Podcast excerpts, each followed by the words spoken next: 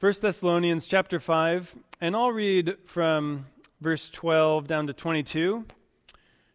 Even though we'll only be in one verse today, I think it's good to have the context here. So, verse 12 says this But we ask of you, brothers, that you know those who labor among you and lead you in the Lord and admonish you, and that you regard them very highly in love because of their work. Live in peace with one another. And we urge you, brothers, admonish the unruly, encourage the faint hearted, help the weak, be patient with everyone. See that no one repays another with evil for evil, but always seek after that which is good for one another and for all people. Rejoice always, pray without ceasing. In everything give thanks, for this is God's will for you in Christ Jesus. Do not quench the Spirit. Do not despise prophecies, but examine all things. Hold fast to that which is good. Abstain from every form of evil. Our God, we pray that you would now give us a ability that we lack in ourselves, an ability to see the glory of the truth before us. We pray for focus that you would enable us, even mentally and our circumstances, even in this room, to be such that we can focus on your word, that we can get something here that helps us in our, in our walk with Christ, in our obedience to you. Uh, we pray that you would make the church what, what it can be, uh, that you would grant it to grow in health uh, and in number for your glory. Teach us to be effective ministers uh, in each other's lives. Uh, teach us to be more, uh, to be wise and to be, to be willing to get involved in each other's lives as this passage presents to us. And we pray all this in Christ's name. Amen. So, this section in 1 Thessalonians is a very pithy summary of a healthy church. And so, that's a common phrase you'll hear among Christians, especially more conservative Christians that want to they want to attend a faithful church, you hear them saying things like, "Well, this is not a very solid church," or "This is a yeah, it's a real healthy church. There's this and this and this," and they point to different things as signs of that. And so this is a, a biblical description of what a healthy church is. Uh, it's a very pithy summary, a very succinct summary of what the church is meant to be in verses 12 to 22. And it's so compressed, many people think this section is really compressed because Paul had likely elaborated on these points when he was in Thessalonica with these Christians. And so that's my excuse for kind of expanding a bit on each one instead of just taking them all in one message and just just going through them in rapid fire like that without getting into them. I think it's it's worth it to us as a new church to really dive in and see uh, these major points and see what that looks like. What would that look like for a church to actually be this way in Orland in the 21st century? Okay, not in Thessalonica in the Greco Roman world in the first century. But what would that look like for us? And so last week, you remember we, we spoke about this, the first concern in this passage, which is the relationship between people in a church and the leaders and the leadership of a church. And that's, that's really a, a priority in a healthy church. When there's, fract- when there's divisions, when there's hostility, uh, suspicion, resentment between people and the spiritual leaders of a church, or when you've lost confidence in your spiritual leaders, uh, that's game, it's game over. Okay, it's game over. And so Paul exhorts the Christians, he exhorted them, and, and we exhorted each other last week uh, to really cultivate healthy attitudes toward leadership in the church.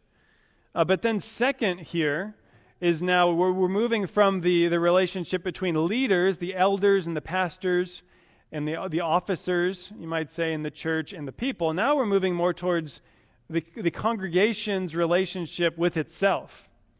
And so, how Christians are to interact with each other. And if you've been to a church before, been burned by a church, you, you probably have a lot of thoughts that come to mind on problems that can occur within the people of a church. Well, well, someone, they insulted me. I once hear, uh, I, I heard of a lady that visited a church after a long time not going, and the pastor said to her husband, Well, well, well, look what the cat dragged in. That's quite a thing to hear, quite a welcome to church. Um, and so there's all these ways we could be tempted to resent each other or even neglect each other is even a bigger danger sometimes. Uh, not being necessarily harsh with each other, uh, not being uh, too severe with each other, but just just kind of being standoffish, just getting being disconnected from each other. And so this passage here in verse 14 will really help us with that. it will help us with that. And the, the main argument, the thing I want to persuade you of today is that you actually have the resources to significantly help other people in this church. Okay? And that's a, that's a common thing for Christians to be worried about. Oh, no, you know, I've only been a Christian for a couple weeks, couple months, couple years. You know, I'm kind of, I'm not, re- I'm not there yet. I'm not ready to, to get involved or, or to, to speak to someone. Um, and there could be some truth to that. Maybe there is a short season where you, you know, you need to learn um, the gospel to you still isn't that clear. You're still learning the basics of the faith. Okay, so we can we can allow for that. Um, but most Christians, I would argue, and this passage would argue, are equipped to help each other in the faith.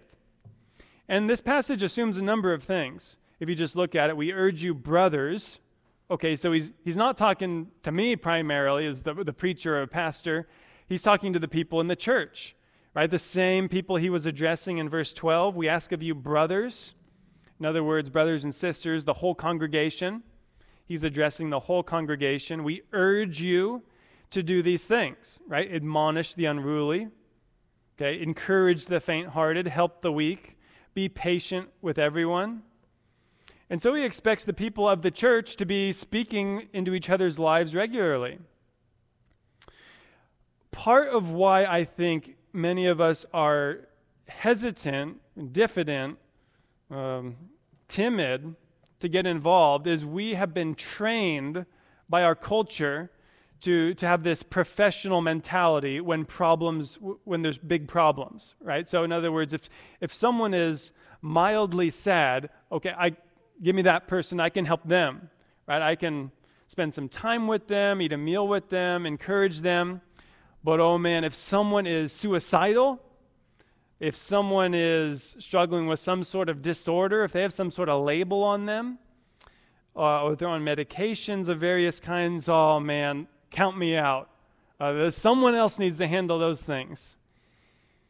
But it wasn't always like that. There was a time when the Bible was considered to be the most applicable and comprehensive book to address the human condition. Okay, there was a time of the Puritan era. Some of you may have heard of those guys, the Puritans in the 17th century. They wrote books uh, with very surprising titles, like a lot of things that would compete with self help literature today. One book was called The Rare Jewel of Christian Contentment. So instead of, instead of helping people to, to get more for themselves and realize their dreams, like a lot of self help literature today, uh, the Puritans would counsel people, oh, you're, you're restless. Let me teach you about the jewel of Christian contentment. Or another Puritan wrote a book called Keeping the Heart in various stages of life.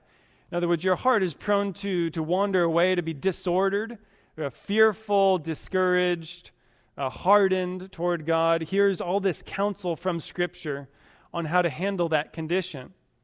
Or again, How to Triumph Over Sinful Fear, another book one of those men wrote.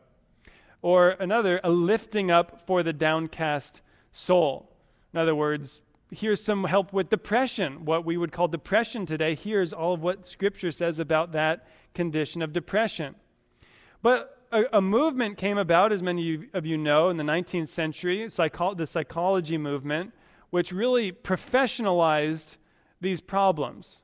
Okay, so men like Sigmund Freud and others who were atheistic, they wanted to develop a competing a competing system with the church. So they didn't see the Bible as sufficient. They saw this as this is just an old book. It's interesting. This is interesting.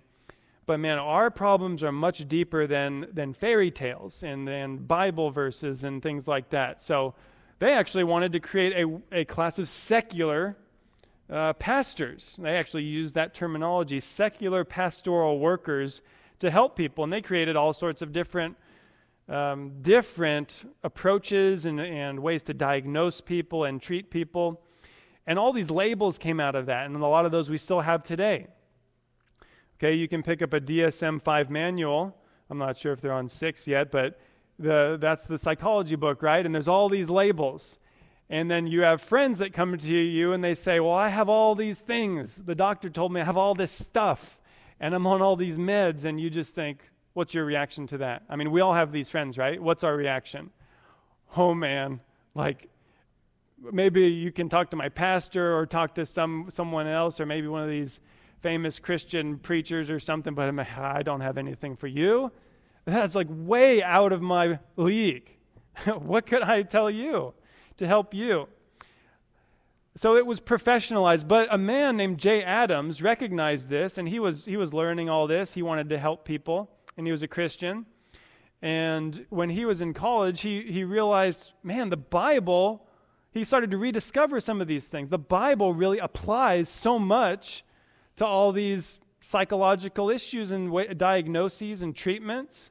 It seems like there's been a, a, a uh, overlapping and a robbing from how comprehensive the Bible really is by the secular disciplines. And so he started what we now call this, the biblical counseling movement. And some of you were at a conference this weekend at, uh, at North Creek down south, and that's, that's part of that.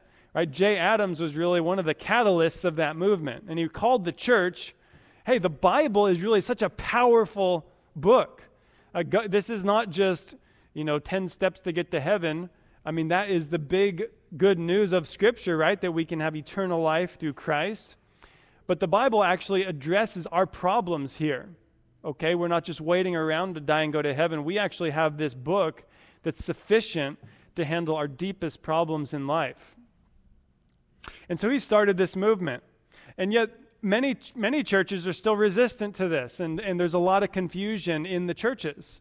And so, a lot of good men, a lot of good pastors, even, uh, good intentioned at least, are, are stuck. They're, they hear this group over here saying the Bible is sufficient, the Bible is everything, and then these people over here ridiculing scripture, ridiculing that people that talk like that, and then there's people there's all these people in the middle that makes it even more confusing that say, like, yeah, a little of this and a little of that, let's put it on the blender, and, and that will be the best approach, right? And so you have various program, 12 step programs that are that seem good on the surface. There's all this scripture and they're based, they claim to be based on the Bible, but when you get into it, it's kind of the same basic stuff that you would get out there, right? Like you have low self-esteem, that's the issue, and and things like that and we can we can discuss that in more detail at a future time but my point in the introduction here is just to to call us to really consider how much how many resources you have to help people and i would say however weak or however new believer you are okay you are probably better equipped than you realize to help someone okay even someone with a quote unquote serious problem and I want to prove that to you from the passage here. And, and this passage gives us four directions to effectively counsel each other. Okay, this is just a duty that's assumed. Uh, it's assumed that the Christian has this duty. It says in verse 14, We urge you, brothers. I guess some people need to be urged, right, to do this. We urge you, we exhort you, brothers, admonish the unruly, encourage the faint hearted, help the weak, and be patient with everyone. The first thing we can observe from that passage is that we're not all the same.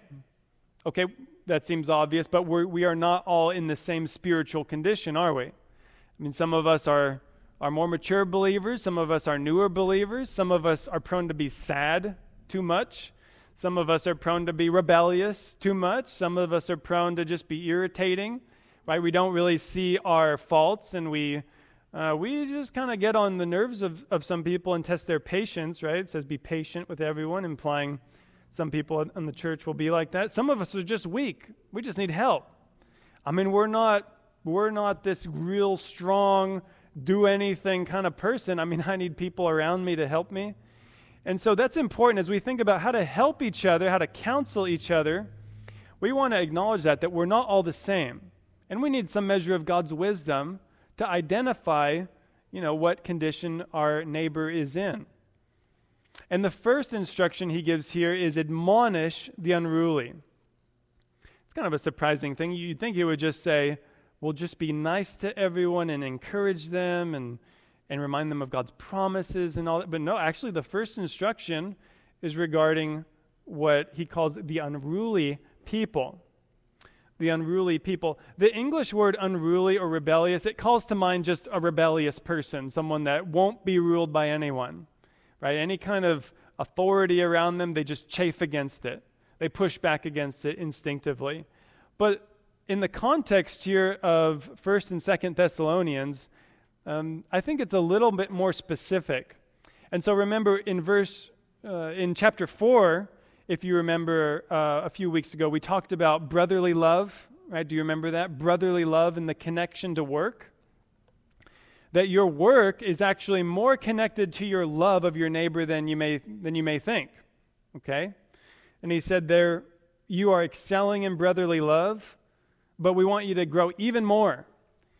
And he, he's, he hinted there that there are some people in the church that, while they're very kind, they're very generous and hospitable and, and all of that, they are kind of dependent. They're more dependent on other people than they really should be because they are not they're not working, they're not being productive, leading productive lives. But he's just gently addressing that subject there. But if you were to flip to Second Thessalonians, and you can just flip one or two pages over, Second Thessalonians chapter 3, verse 6. So he's writing to the same group of people. It's Second Thessalonians now. He uses this same word unruly a few times in this section. In verse 6 there, he says, We command you, so no longer urging, commanding, in the name of our Lord Jesus Christ that you keep away from every brother who walks in an unruly manner. That's pretty severe. Keep away from them, from the unruly person. For you yourselves know how you ought to imitate us, because we did not act in an unruly manner among you. Uh, how was that? Well, we did not eat anyone's bread without paying for it, but with labor and hardship we kept working night and day so that we would not be a burden to any of you. Not because we do not have the authority, but in order to offer ourselves as a model for you so that you would imitate us. For even when we were with you, we used to command this to you If anyone is not willing to work, neither let him eat. For we hear that some among you are walking in an unruly manner. Okay, that word again, unruly manner, doing no work at all but acting like busybodies. Okay, and he goes on a little bit more there. But it, we can come back to 1 Thessalonians 5. The point there is just I want you to see the, the theme and the connection. It's really a rebellious attitude, but more toward the obligation of work. Okay, so it's not just rebellion uh, against church leadership or, or authorities in the workplace or society, but uh, rebellion spe- more specifically about this obligation of working and providing for yourself. And you may notice that that people that tend to shirk work and uh, tend to be aloof and, and hesitant to work, they tend to also be rebellious, okay? They kind of go together. Right? You might have a young person uh, that lives with their parents for, for a while, right? And they'll just stretch that generosity as far as it'll go. And also be a little resistant to any kind of attempts to exercise authority uh, as they're living there. But those are just some examples. And so I think that's who he's talking about here. What, how should we respond to those people? That's kind of sobering, right? Okay, at some point, there will be, this will happen here. There'll be someone that is unruly. There'll be someone that is, you know, they're real happy that you're so nice, that you're so kind and generous with them. But at some point, that may turn into unruliness. How should we respond to such a person? Well, I think as a first step, we, it's not a airstrike, okay? It's not a lightning bolt approach as step one. So if you're listening to me saying this, don't think that I'm saying, oh, if you just catch the slightest whiff of an unruly spirit, you just, you know, just explode, drop a bomb. Some people are like that, okay? Some people, they, out of zeal, a misplaced zeal, you know, they think they're being zealous for the Lord. They think they're being helpful and, and they're real proud of their, of their, uh, their, cour- their courageous spirit in confronting people. But sometimes we can go too far. And it's usually best to just start like the Apostle Paul started. Oh, maybe Timothy came and brought him a report of people. Well, how did Paul first respond to this, this problem? He just said, Well, you are you're doing great. Hey, but here's a way you could excel more. Right? So you begin with instruction.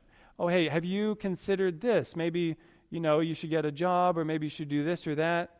Um, you know, if you did this, you'd be enabled to actually serve other people and help other people. And then, okay, maybe step two, that's not going anywhere. Give it some time to, to, for them to think about. Um, you can be a little more direct, a little more firm, right? An admonishment. Remember, we defined that word last week, and it's a, um, it's a warning. It's a, it doesn't have to be a severe warning, could be, but it could also be gentle. That you're warning them, you're, you're pointing out a fault at the end of the day. It is pointing out a fault and calling someone to, to change an area of their life. But as we read in Second Thessalonians chapter 3, uh, it can't be tolerated. Okay, and that, that might be where this will be new to you. Um, a lot of people want to be in a healthy church. We want to be in a healthy church that's functioning, right, according to Scripture. But when a healthy church actually starts functioning in a healthy way, the same like a family would be a healthy family has the idea of discipline in it. Okay, when people go off the rails, get out of line, I mean, the healthy family doesn't just say, well, whatever. I mean, we just love little Johnny so much, we'll just let him run away and get in trouble with the police and all this stuff because we love him so much. No, a healthy family will, will call people to be accountable for their actions. And so, this is what we are called to do. We're called not to tolerate this attitude. Okay, we start gentle, but we need to be, and you personally and just collectively, we need to be willing to say, right, what the Apostle Paul said. I mean, in extreme cases, the church is called to actually shun, okay, shun someone that refuses to work and provide for themselves and take advantage of other people. And the my biggest concern in this is the the husband, okay? Because occasionally this does happen where a husband will not provide for his family. I mean, I heard of a, a case where a man he he sent his wife to work. His wife had to get two or three jobs. Well, where was he? Well, he was walking his dog. I mean, he didn't want to work. It was hard. Okay, he didn't want to work. He wanted to walk the dog and and relax and watch TV and all this stuff. I mean, we're, we won't tolerate that here. You know? We won't tolerate that here. We won't tolerate the deadbeat husband, not because we hate him, we love him. Okay? And that's, I would encourage you to think about that love. How is love connected to this, what I'm talking about? Uh, we are, maybe even as I'm talking about this and talking about you, trying to minister to someone that's unruly, you may be getting sweaty hands and think, oh man, how could I do that? I'm such a sweet person. I'm more of like the sweetheart in the church. I can't say things like that to people. Um, oh, I'm really concerned about your obedience in this area. I'm concerned you're unruly. Well, you, it's true, you need to love someone to encourage them, but I would argue you need to love someone even more to admonish them. Would you agree? And why is that? Because, well, when you encourage someone, you're not risking anything. you're just, you're, and if anything, you're doing something to build a relationship. I mean, how would someone respond to your encouragement? They would say, wow, they love me, and, you know, what a nice gesture. They encouraged me. But when you admonish someone, what is that doing? You're sacrificing, aren't you? You're risking something. You're risking that person hating you, resenting you, and it's like the, the, the, the mother and the father admonishing their children. Some parents are so, they're so loving, they think they're being loving by indulging their children. But it's actually a form of self love, isn't it? Because you want that love, the love of that child. The thing you most want in that moment, you want their love, right? More than you want their good. And so it needs to be that way among us. And when you when you see a Christian confronting another believer, um, don't think that's that's uh, an expression of hatred or pride or, or a legalistic person. That person is is risking their relationship with that person and their reputation in the church. If that person, you know, the person they confront goes around telling everyone, "Oh, so and so, he dared to say this to me. I can't believe that." Well, we're risking that when we admonish one another, but it's a very important responsibility that we have. But it's important to say that not every Christian is a rebel. Okay, so we have spiritual sicknesses and we have needs. We have a need to receive counsel from one another. But don't make this mistake of labeling every spiritually needy Christian as a rebel. Okay, we don't all need the admonishment. Sometimes we need, as it says here, encouragement. It says, encourage the faint hearted. The faint heart is very different from an unruly spirit and also different from just a weak person. The word faint hearted literally means small souled. Uh, the words in Greek literally mean that a small soul. And this has to do with the, an exhausted condition. This is uh, used to describe a pursuing army. They, they're pursuing an, another army, but it's been so long since they've eaten anything or, or drank any water that they're become, becoming faint, physically faint from that. This is the exhausted athlete or traveler, maybe a backpacker ready to give up, give in for the day, to throw in the towel. And this is a real spiritual condition where some people can be in this state where they just they have no motivation. All the life, it just drained out of them. They wake up and it's just they can't imagine the wor- why it would be worth getting out of bed and doing anything that day. There's a burden on them, and it could be from a number of things. But this is the, the discouraged believer, the believer that's really lost sight of uh, God's presence in their life and, and what He's enabled them to do. And I do want to introduce you to just one man in Scripture that was like this in one time in, in his life, and that's in 1 Kings 19. The prophet Elijah uh, one of the great men of history, okay, one of the great prophets of history, Elijah, the prophet Elijah. This is what we read of him. Uh, king Ahab told Jezebel, so wicked king, wicked queen, he told Jezebel that Elijah had put to death the false prophets on Mount Carmel. So in the previous chapter, there's this big display where Elijah triumphed over the false prophets of Baal and it seemed to be this great victory, right? This high point in his life. But then Jezebel threatens his life and basically says, I'm going to kill you as soon as possible. So all of a sudden, Elijah is, is stricken with fear. So the, the guy that was once bold, just a, a few verses before, he is this bold guy on fire for God. How does he respond to the threat? It says he was afraid and arose and ran for his life and came to Beersheba, which belongs to Judah. And he left his young man there, so his assistant, he left there and just went by himself into the wilderness for a day. And he came and sat down under a broom tree. And he asked for himself that he might die. And he said, It is enough now, O Lord, take my life, for I am not better than my fathers. I would say this is a faint hearted believer. And it's interesting to, that it occurred in a man like that, in Elijah. I mean, if you would say the, just the word Elijah to a Christian who was w- well read in Scripture, that Christian would think, oh man, this fiery, zealous servant of God, not afraid of anyone. And yet we read this great man, this great prophet, was ready to die. So, how did he end up this way? Ready to die, ready to, to, to throw in the towel. He didn't want to do anything else for God. He was he felt himself to be a total failure. Right? He was fearful. The faint heart says, My enemies are too powerful to me, for me. No matter what I do, I'm never going to prevail against fill in the blank. Could be a family member, could be uh, some distressing situation at work, could be, uh, could be a literal enemy. just my enemies are too powerful for me. There's people against me, and there's nothing I can do to overcome them. The faint heart is also discouraged, right? The faint heart says, I'm a failure, dwells on failure. I failed too many times. I'm useless. I'm really just useless. I can't, I can't do anything for God. God can't use me. I mean, I have a history, a proven history of failure. And I'm never going to get past that.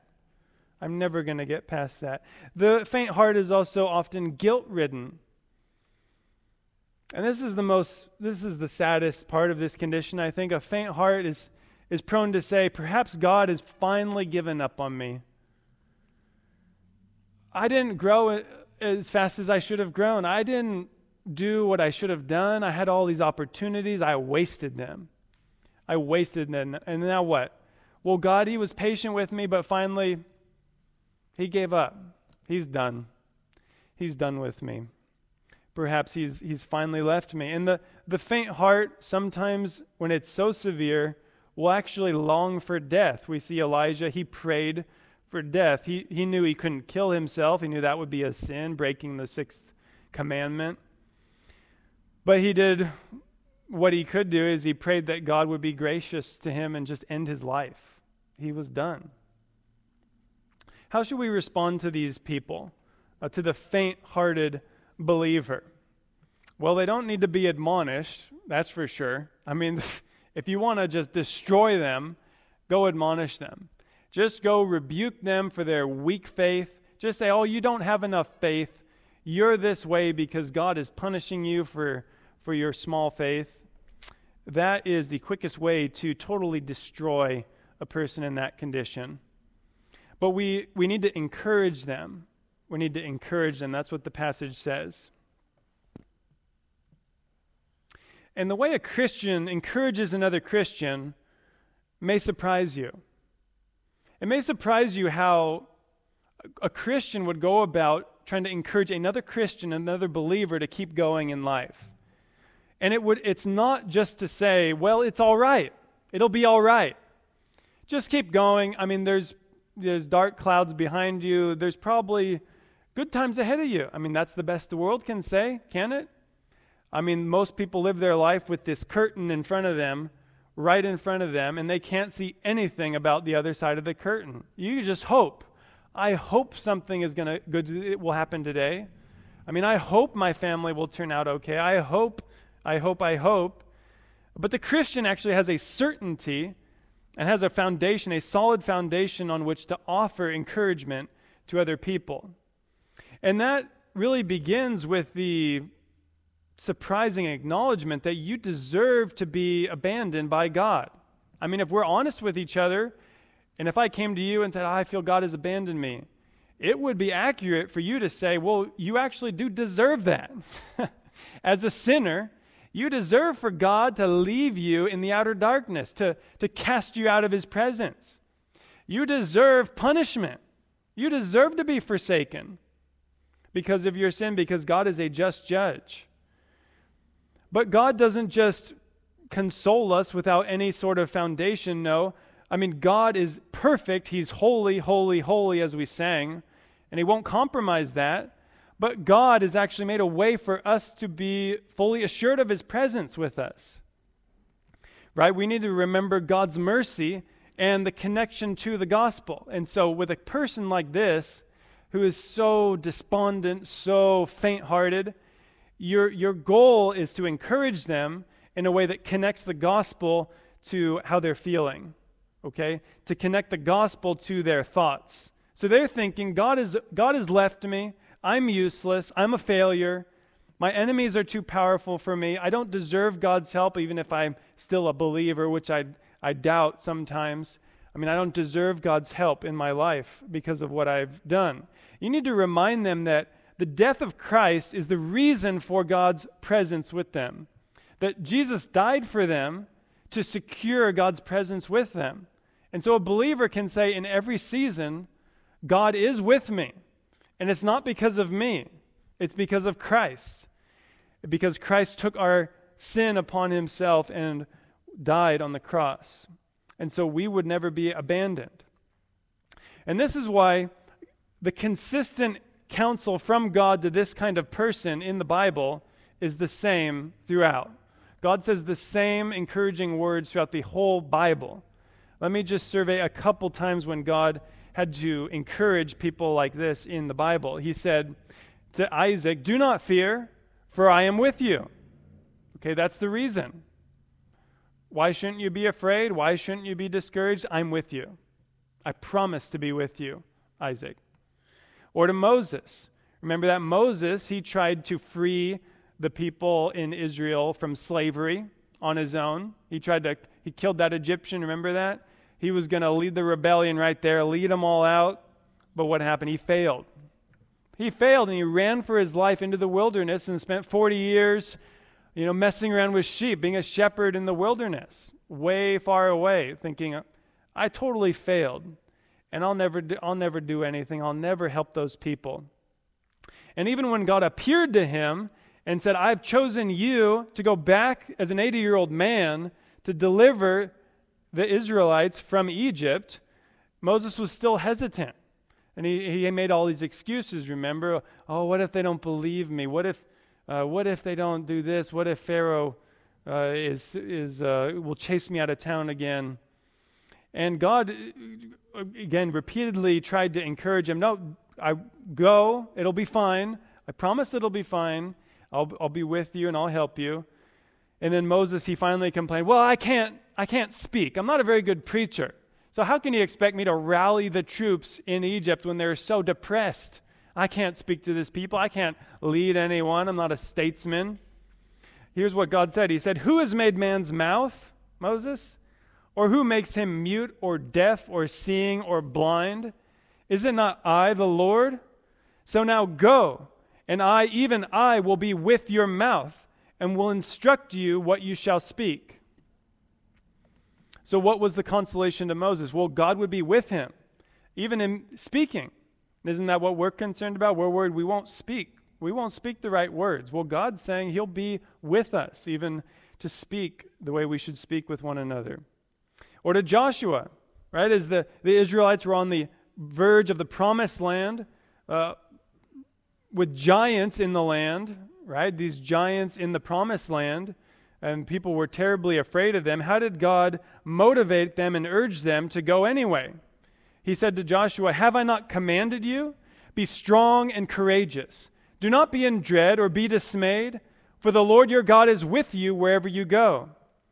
And he said to Gideon, right, the runt of Israel, the small man who called himself the least of the least in Israel, this weak man, not a warrior at all. What did God say to him? He said, The Lord is with you, O mighty man of valor. Imagine that. The Lord showing up and saying that to you. O mighty man of valor who's never done anything in his life ever. You're going to go deliver the entire nation. So God was promising to be with him and to the apostles right? We come into the New Testament and it's the same. It's the same thing over and over and over. God saying, I will be with you. How, what's the last verse in Matthew, in the Gospel of Matthew? It's Christ saying to the apostles, right? Men who would have to go into distant countries, die gruesome deaths, uh, leave home and country for Christ and suffer for him. How did he motivate him? What were the words that, that urged these men to do what he commissioned them to do. He said, Behold, I am with you always, even to the end of the age. And that's really what you can cling to, the same words. And he said, the end of the age. Not, so, not just those 12 men, but for thousands of years until he returns, he will be with the church and with every believer personally through his spirit. Uh, we know that, of course. And that's what we can cling to, and that's what we need to help other people see like this. And sometimes people will be uh, resistant or reluctant. They won't, they won't just snap out of it overnight. Uh, you'll need to gently uh, try to bring their mind and their heart around to that truth to remember no, no, no. The gospel has actually purchased God's presence with you. God, God can't leave you, He can't leave you. He's always with you because Christ died to reconcile you to God. But then, third, we see that there are also weak people in the church. So the unruly, the faint hearted, but a third group is the weak. And they're different from the faint hearted in some ways. Uh, these are people that maybe they're not as, as at a, a low point as the faint hearted, like the Elijah type person, but these people just need help. Uh, the idea is a lack of strength, a, an inability to do what they know they should do, what they know they want to do. If, if they could plan their life and just write their own story, they would do the right things. They would, you know, they'd be in their Bible all the time. They would be serving God all the time. They would be uh, freeing themselves of various sins and being living victoriously in many ways, but they are just weak. I mean, they just, when it comes to that moment of crisis, they can't do it by themselves. And it's, um, yeah, it, they don't need to be rebuked. Uh, they, are not unruly. It, it's, a, it's a weakness. And while there may be some sin involved in it, what, what God would call you to do for such people is to help them. Okay, and that's pretty plain, isn't it? You just help them. You see a child carrying something heavy, and what do you do? You just, how do you help? Well, you go and help them carry it, or you even carry it for them. In the same way, many Christians fall into this condition where they, um, they just need you to be with them, praying, praying with them and for them. They just, they can't really get everything. You know, they can't get this huge theology book and just, you know, absorb everything, and they can't read through Leviticus and pull out all these life lessons that you can pull out as a as a more mature believer. Okay, they need someone with them to just help them, to hold their hand as they as they grow. And there's various aspects of weakness. There's there's financial weakness that scripture speaks of. Paul said he helped the weak by working for them and even giving to those in need.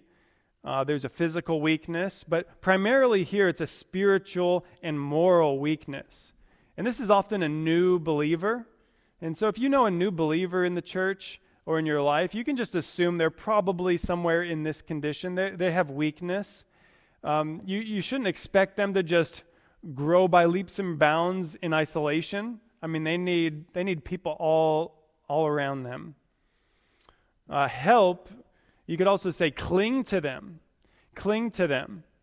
And that's what an ideal would be in the church that, that people are devoted to each other. And even when we did that, we signed that, a lot of you signed this uh, commitment letter. That's really part of, of this, that, that God wants his people to be committed to each other. And we don't just casually bounce around to different you know, Bible studies and conferences and things, but no, we actually know people and are involved with them, and we are devoted to them, we're clinging to them, and they to us sometimes. Classic example of this kind of help for a weak person is Ruth in the book of Ruth. Remember that her, her mother in law uh, was widowed, and her sons also died, and so this widow was left alone in, in a foreign country. And Ruth was her daughter in law, and instead of returning and staying you know, in her native country, Ruth said to her mother in law these words. She said, do not press me to forsake you in turning back from following you. For where you go, I will go, and where you lodge, I will lodge. Your people shall be my people, and your God my God. Where you die, I will die, and there I will be buried. Imagine saying that. I promise, wherever you go, I'll be with you even until you die. I'll die in the same place. Where you have a burial plot, I'll buy mine right next to yours. You can count on me being there. I mean, that is the Christian attitude toward the weak. And isn't that how Christ treated us? Isn't it how he treated us? Scripture says, while we were still weak, at the right time, Christ died for the ungodly, pointing to our total inability to help ourselves. I mean, we were there um, when God first awakened us to our danger, right? The danger of punishment, and just looking at the law and all it requires and how we have just utterly failed to keep the law, and how totally unable we are to, to repay God or to earn back our salvation through good works and rituals and moral reforms. We were completely helpless. Uh, we were unwilling even to accept the gospel. But while we were in that condition, Christ died for us. Okay, so there's a connection there. We're imitating Christ as we help the weak. And there's Christians here that need you. I just want you, I want to assure you of that. That in every church, there's Christians like this that are just, they're floating and they'll float off the cliff if we're not there to, to help them, to help them and to just be, to be there for them. And then finally, he says, be patient with everyone. Be patient with everyone. I mean, we wish that the church was just full of these perfect angel type people, right? That we always said the right thing. We never, ever irritated each other. We, you know, you teach, you tell me to change, and I just, boom, I change right away. Or you try to comfort me, and I, I just say, well, thanks so much for your comfort. I'm better now in this moment. No, even as you're comforting people, sometimes they're going to, they're going to kind of offend you like, hey, get it. Don't talk to me like that. Who are you? Don't, you know, I don't want to hear that from you. I want to hear that from someone like older and wiser. Sometimes you'll get that even when someone is bereaved. Uh, they can be sensitive. Okay? I mean, you may mean well, you may mean well to try to console them, but they just may not be ready to hear you recite, you know, 1 Thessalonians chapter 4 to them and expect them to, to snap out of that overnight. Uh, the, and the unruly. I mean, we really need to be patient with those people. Uh, I mean, I talked about shunning and all that earlier today, but don't ever, don't mistake that for, for saying we shouldn't be patient with those people. I mean, we are often unruly with God. I mean, how many times has God been patient with you? I mean, how many times has God taught you the same lesson? Or how many times has God forgiven you for the same sin? I mean, some of us, we there's a couple specific sins that we struggle with, and we're going to God every day sometimes, multiple times a day. Oh, forgive me again. Forgive me. Oh, can I even ask for forgiveness again? It was just a couple hours ago, and here I am again. Uh, God is very, very patient with us. And you can see how Christ was so patient with the, with the disciples, uh, always teaching them, always bearing with their weaknesses. Uh, they completely don't get all these lessons he's trying to teach them. And okay, he just keeps, keeps living with them, keeps pouring into them.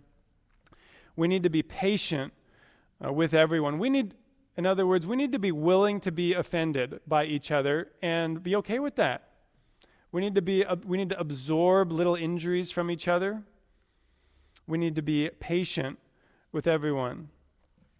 And so, just to, to, to see and survey what we've seen in this passage, we see that, well, God expects us, to, He expects His people to be the primary and the front, the front lines for helping other people in the church.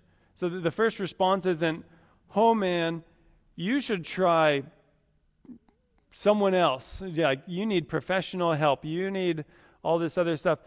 I don't want to discount the place of, of other people to help someone, uh, but really, the church is the first line of defense for, for helping God's people.